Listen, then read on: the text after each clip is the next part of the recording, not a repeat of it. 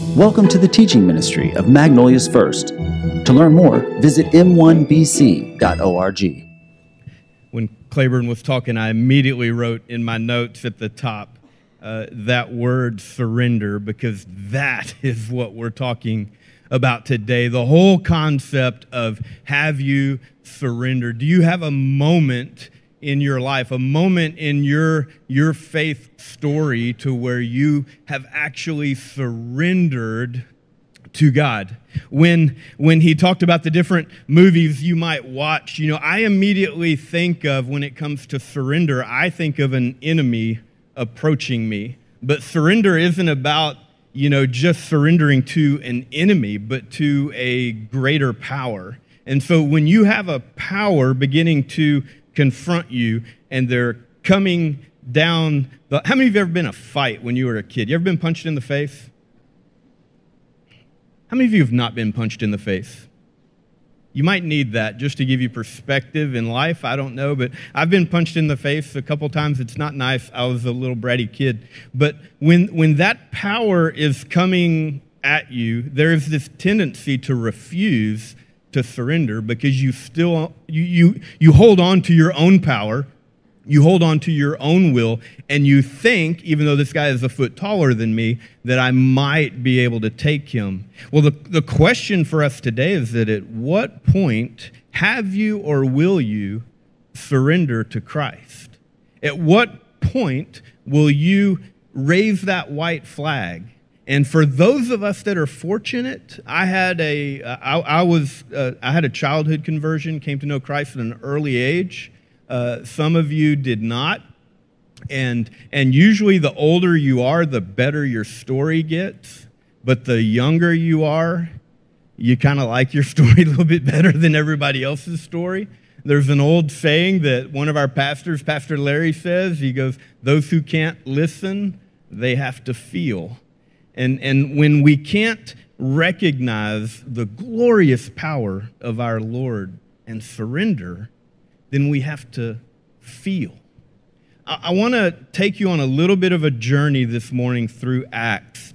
We're going to spend about the next five or six weeks in the book of Acts. We're going to start by looking at Paul and this series entitled Darkness to Light. And we're going to take a look at the moment today when Paul surrendered. And that is the key moment. And then we're going to see another guy that surrendered, who had already surrendered to God, but then we're going to watch him surrender, that is just a part of his faith journey of what he is doing.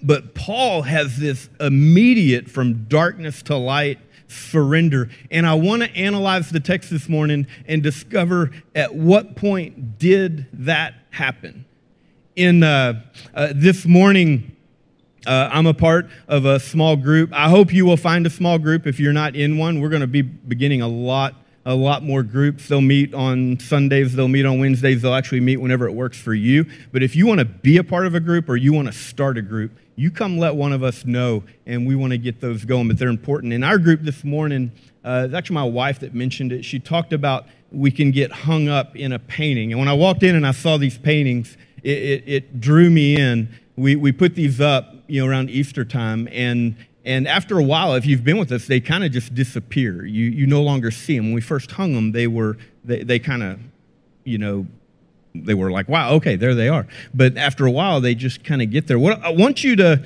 uh, don't get weird on me, but I want you to fixate on one of them, and I want you to find one little paint stroke within the context of the larger picture. So look at the crown and just find, find a little bitty stroke. Look at the cross and find a little bitty stroke. And I want that to represent your life this morning.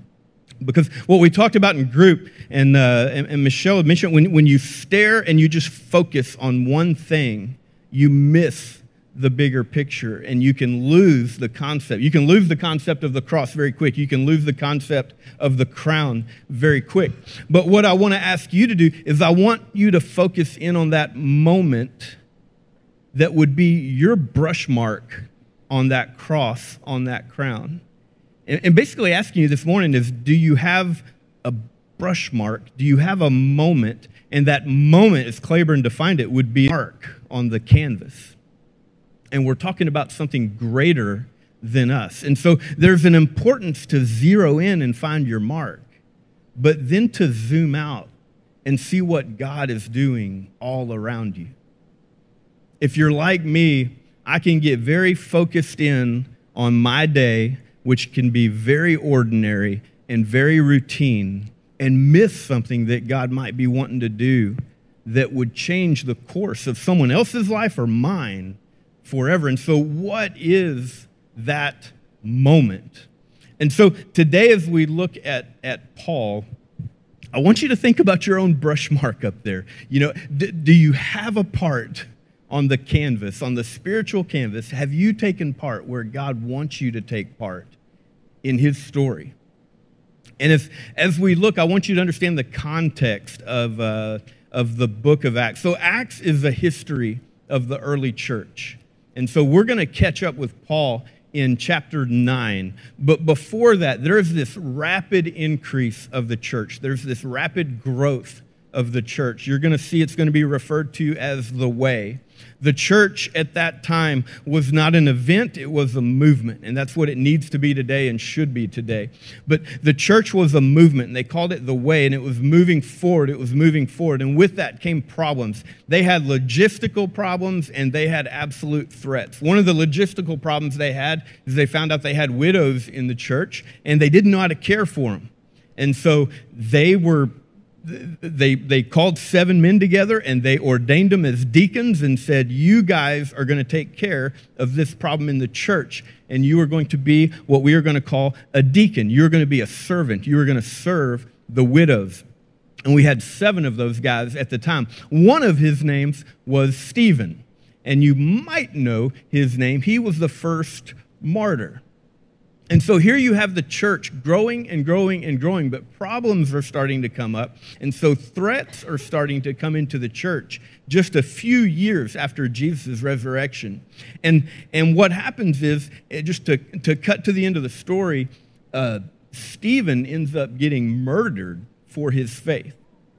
And he's the very first one. And it makes everybody in their ordinary life just kind of step back and say, okay, I'm either going to be a part of this movement or I'm going to stay on the sidelines. It's, it's kind of a drawing to the line. And so I, I put down at first in my notes that the early church was in crisis. The early church was never in crisis, but the early church is at a very pivotal point in its history because God is going to call people to the line, and He has now declared okay, not only is Jesus the one you are following, did he die for this and was resurrected? But it might mean that you, as a follower of Jesus, are going to have to give up your life. Stephen did that. In fact, in Acts chapter 6, he gives the most beautiful, uh, basically, history of, of, of the Old Testament at that point and how it related to Israel and the relationship with God. It's, it's a fantastic uh, defense of the faith, but he ends up being drugged right out of town and murdered right after that. Paul. Paul was there. And that's something we have to remember. Paul was sitting on the sidelines, and the scripture says that he approved of it. And it doesn't say this, but he loved it. Paul was, was 100% sold out to erase the way, to erase Christianity to take the movement out and to, to be the one to just lead the charge in shutting this movement down.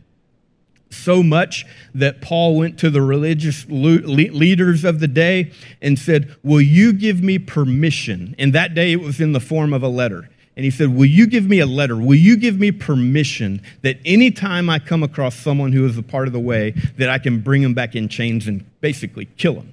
And he got approval quick. There wasn't a whole lot of paperwork back then. they just they gave it to him. But here's, here's what's so exciting about Paul's conversion. You have to understand the darkness of Paul. You have to understand the pivotal point in, in Christian early life history. We're just about three, four years into the early church. And now you got this pivotal point And now Paul is on a mission. He's, he's got permission, he's got his letter, he has full approval basically to see and to kill, to chain, to do whatever he wants to do if he finds someone who is following the way. And as he is walking down this road to Damascus, it was about a 150 mile, 200 mile road, but it was a common path for him. It wasn't a, uh, you know, it wasn't new to him. He's, he's just headed, he's, he's got men with him, he's going about his way, and he's going to seek out people who are, are believers of the way, and he's going to bring them back in chains. And I want you to catch up with me in Acts chapter 9, if you turn there. And uh, let me get there. Verse 1. Let me pray and we'll get into this. Father, I love you. And Lord, will you help us to know if, Father, if we got a brushstroke on the canvas, Lord, have we surrendered? Have we allowed you to use us? And Lord, I pray that if there is someone here who has never done that, has never surrendered to you, that they would be bold today and step up and make that choice. And Father, join you in the movement. Father, if we have uh, folks in here that have maybe just let life become ordinary, Lord, I pray that you would move in their hearts. And Father, whatever it takes, would you move each of us to follow you, to say yes to you, and to do what you would have us to do. And Father, I pray that Paul's story will stick out to us. And Father, that the example that he is would just be so clear this morning. In Jesus' name we pray. Amen. So, Paul is the first ambassador of Christ. If you were with us the last couple weeks, we've been talking about an ambassador. An ambassador represents Christ to another people. And so, as we go about our life, we are representing Christ. Paul is the perfect model of that. Look at verse 1. We're catching up with him. You know, he's got the permission, he's got the authority to basically take anybody he wants. And here's what it says Meanwhile, it's going to say Saul. I'll explain that in a second. Meanwhile, Saul was uttering threats with every breath. Paul was uttering threats with every breath and was eager to kill the Lord's followers. And so that is the heart of Paul. In your scripture, you're going to see him referred to as Saul. Later on, he'll be called Paul. His name was actually not changed. Uh, he just had dual names. He had dual citizenship. He was a Jew that was born in a Roman city of Tarsus. And so he had a, a Jewish name and a Roman name. His Roman name is Paul. His Jewish name basically was Saul. And you're going to find he's going to go by his Roman name, which is Paul. That's how we know him because his mission, his absolute mission in life, was to win over those in Rome, which basically represents us, the Gentiles. And so he went by that Gentile name of Paul. But Paul is uttering threats with every breath, eager to kill the Lord's followers. So he went to the high priest, he requested the letters addressed to the synagogues in Damascus, asking for their cooperation, the rest of any followers along the way. Now, here's the most interesting part. Look at verse 3. I hope you, if you have your Bible, open up there in your Bible to uh, Acts chapter 9, verse 3. It says, As he was approaching Damascus on this mission, a light from heaven suddenly shone around him. We know from other instances in Scripture telling the same story that it's high noon right now, and so it's not dark. It's high noon, and we know the translation of the light shining around him. It was, it was lights that were really moving around him, maybe flashing, but it wasn't just. Uh, when I when I tend to think of it, I just picture Paul at night walking down a road and a big spotlight comes up. You know, it wasn't like that. It was the middle of the day, and it was this uh, majestic thing that happened. It wasn't just a light. It wasn't a reflection of the moon that was a natural occurrence or shining off a window somewhere. It was a majestic moment that happened. And then it says this He fell to the ground and heard a voice saying to him, Saul, Saul, why are you persecuting me? And I think at this moment, Paul is thinking, I might be on the wrong side of this. I might be on the wrong side of this argument about the way. I can't imagine the emotions. Now, this is what it took to get Paul's attention. It put him on his knees. It put him on the ground. We're going to find out later. He's going to be blinded for three days. He won't speak for three days. He won't eat for three days. He is incapacitated for three days. And that's what God did to grab his attention. But what I want you to do is, I want us to kind of look and say, what is the moment that he truly surrendered? What is the moment that his heart actually shifted? And I think it might be unnecessary to dive deep and really try and figure that out. But for today, in context of trying to find your own moment, I, I, I think it's important. I think it's important to know exactly where your brushstroke is in eternity. To know exactly, not the mark you leave, because the, none of us are going to be remembered in 100 years unless we do something either really bad or really good. But for the most part, we don't even want to be remembered. We want the story of God to be remembered. We want, we want that to be the canvas. But where's our brushstroke at? Saul said this, Paul. He said, Who are you, Lord? Verse 5. And the voice replied, I am Jesus, the one that you are persecuting. The guys around him, they actually they could hear the voice, they couldn't understand the voice. And, and, and here's the thing we get this story three times in the book of Acts chapter 9, chapter 22, and chapter 26. Chapter 9 is Luke, the author of Acts as we know it. He is the one that is sharing the story. So this is a third person account when we first hear the story. It's Luke telling the story that he knew about of Paul coming to know Jesus and being stopped. But then when you go to Acts chapter 22, it's more of a personal testimony. Paul is giving his testimony to other Jewish leaders. And then in Acts chapter 26, he's more giving a defense in front of Rome. And so you have this, this account right now that we're looking at. It is a basic uh, account of the story from a third person's point of view. But then verse 22 is a more personal testimony of what happened to him. Acts 26, the, uh, the defense. In Acts chapter 22, in this personal story, when he's telling it, and I think he probably told it like this more in the one on one situation he adds something to the story. Now, if you're reading from King James, this is actually added in chapter 9, but, uh, but the, the, the translators and the scribes of King James just added this in because they knew it was true. But if you look at the other translations, it's left out of Acts 9, and it's only in Acts 22. And so in Acts 22, whatever translation you're looking at, take a look at it. Right when he says that, Who are you, Lord? the exact same question he asked and Jesus replied, I am Jesus, the one you are persecuting. He says this it says, The people with him, now he's in first person, he says, The people with me saw the light, but didn't understand the voice speaking to me. This right here to me is the moment for Paul. He asks this, verse 10. He goes, I asked, What should I do, Lord? What should I do? For me, that's the point when you go from awe to like, this is pretty fantastic with the moving lights. I'm afraid. I'm on my knees. I am, you know, there, there's really not worship, I don't think, at that point, just absolute, you know, a fear and an awe. But when Paul turned to this and he asked, What should I do? I think that's when the surrender happened. You know, we believe in a Lord that actually, He requires nothing of us. He says, Come to me by faith. I, I readily have already died on the cross for you.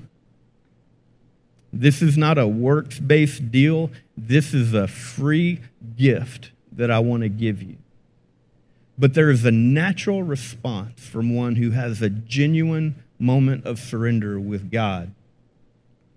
And it's this What should I do? And so I really ask you today, Paul had to go through a whole lot, a whole lot to come to this moment. In fact, he was in a day that was so ordinary that I don't, I don't think he saw it coming at all. And I think he was just smack down surprised of what happened. And those around him probably had a hard time figuring it out too. He's blinded for three days. He doesn't eat for three days. And he can't speak for three days. And he's left hanging with that one moment with Jesus when he says, Lord Jesus, what do I do?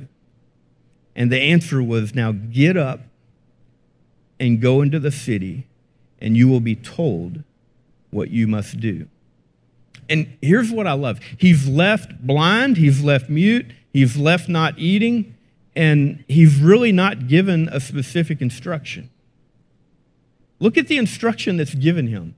It's not go into the city and do this and do that and do this. It's, hey, just go into the city, and the rest of your life is following me. I want you to be in tune to me. I want you to listen to me. And you're going to trust me. And when you trust me, I'll give you that next step. Because here was the next step. At the same time that, that Jesus is dealing with Paul, he's also dealing with a guy named Ananias.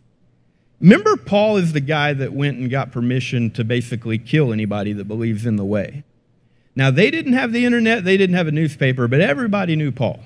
Word gets around pretty fast when someone's out to kill you and you're a part of a secret movement. Ananias is told, hey, it's worth reading because I like how Jesus puts it. He says, uh, uh, yeah, verse 11. Very casual. The Lord said, Hey, go over to Straight Street, Ananias, to the house of Judas. When you get there, ask for a man from Tarsus named Saul. He's praying to me right now. I've shown him a vision of a man with your name, Ananias, coming in and laying hands on him so he can see again. That's all the information he had. That's it. It's, I mean, talk about a faith walk. Hey, you know, go see this guy. Yes, yeah, his name is Saul, Paul from, from Tarsus. You know, no clarity, no, hey, he's the guy trying to kill you, he's the guy wanting to take you back in chains and all that. Just hey, go tap him on the shoulder and uh, give him a hug for me. I mean, can you imagine the, the, the fear that comes over Ananias? But here's the deal Ananias has the same moment that Paul had. Ananias is having a moment that he's got to surrender to the will of God and trust. And if, if we don't have time to connect all the dots, but I, I want you to notice that in Paul's story, Jesus brought in another believer. Jesus brought in another man to be a part of his story, and another man that had zero information except that he wanted him to go do something. And so here, Paul is being sent without any information to go into this town. Ananias is being sent with information I would say I'd rather not have. And he's being told to go and meet this guy. But they both, on faith, go and do it. And we're here today as a result. Was the movement at a pivotal point? Yes. Was that a crisis? No, because God is always in the midst of a crisis. And I'll, I'll side note this when, when this moment happened, when the movement seemed at the most pivotal point, and I'm sure people in that day did call it a crisis, that is exactly when the gospel took off. And if, if you're surrounded by information, by social media, by, by, by just words that are maybe truth, maybe everything, but if you are becoming consumed by our political climate, if you're becoming consumed by, by what could happen, by, by, by our faith is being rocked. We're in this camp. If, if, you're, if you're being consumed by that, here's the good news. Yeah, your, might, your life might look a little bit different, but when these type things happen, the gospel advances at a rapid rate. And that should make us excited because God always has another move. He's always got another step. And for Paul, it was conversion. You're going to start hearing from us this uh, faith journey that we'll be on. And, and you're either right now, you are on a journey to faith or you're on a journey of faith. Paul, the story we talked about, the moment he has, the mark he makes on the canvas, that is his journey to faith.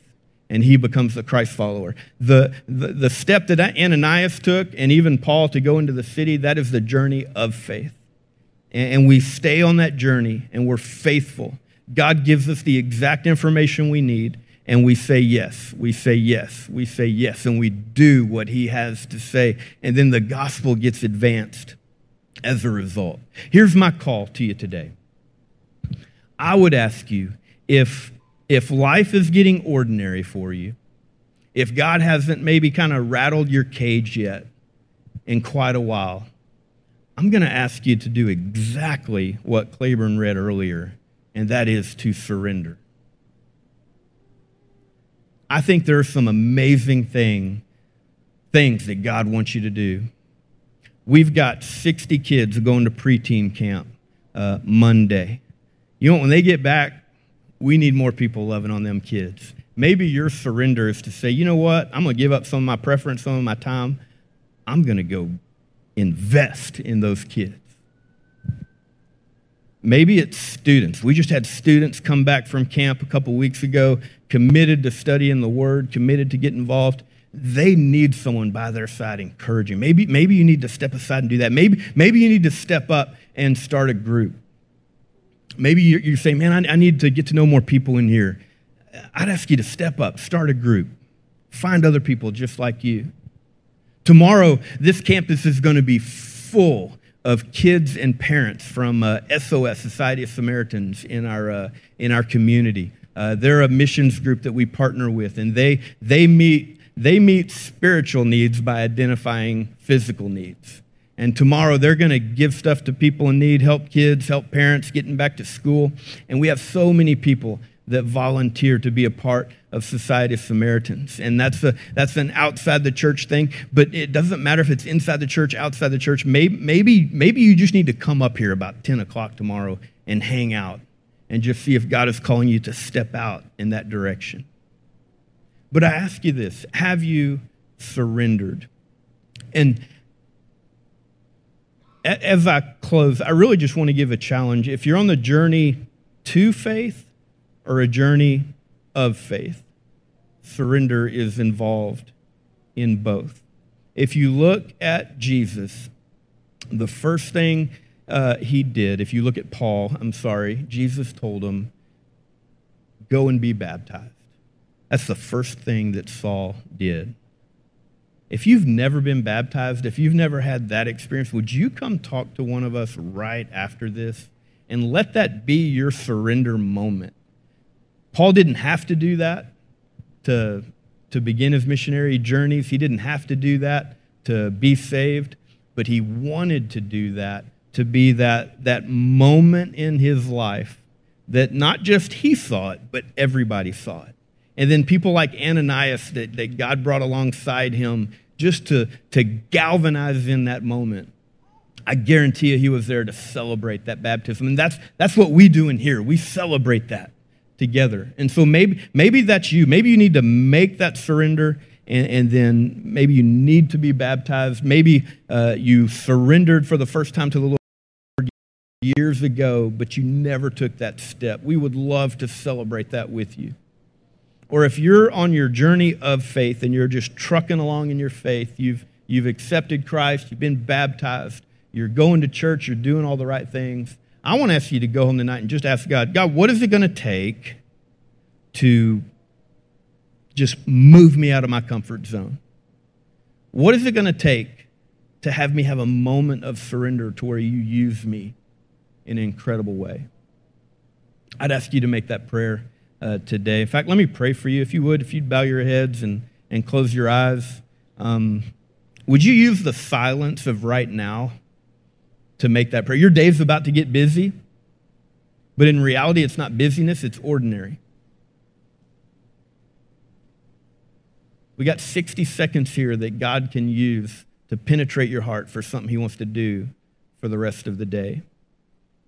And if, if God is talking to you about something today, I want you to do exactly what Paul did. I want you to walk up to another believer and share with them what God has told you. I'm going to be up here at this table. Claiborne is up front. Uh, Jesse is going to be at the coffee shop uh, with the table in the back. And would you just come and, and share that with another believer? And let us encourage you to move forward in what you would do. Father, we love you. I thank you for a great time of worship today. Father, my heart was moved. And, and Father, I'm just drawn closer and closer and closer to surrender. And Father, we want to surrender to you. And Lord, Paul, when he reached out to you, he just said, What do I do? And Father, I find it fascinating that you just gave him one little part of the story. Father, you didn't even answer the question, you just said, Go. And Lord, I pray that for each of us. That, Father, whatever it is you want us to do, Father, may we say yes with the least amount of information and follow you in faith. Father, again, we love you. Thank you for this time. Thank you for Resonate. Thank you for a time to just praise your name. In Jesus' name we pray. Amen.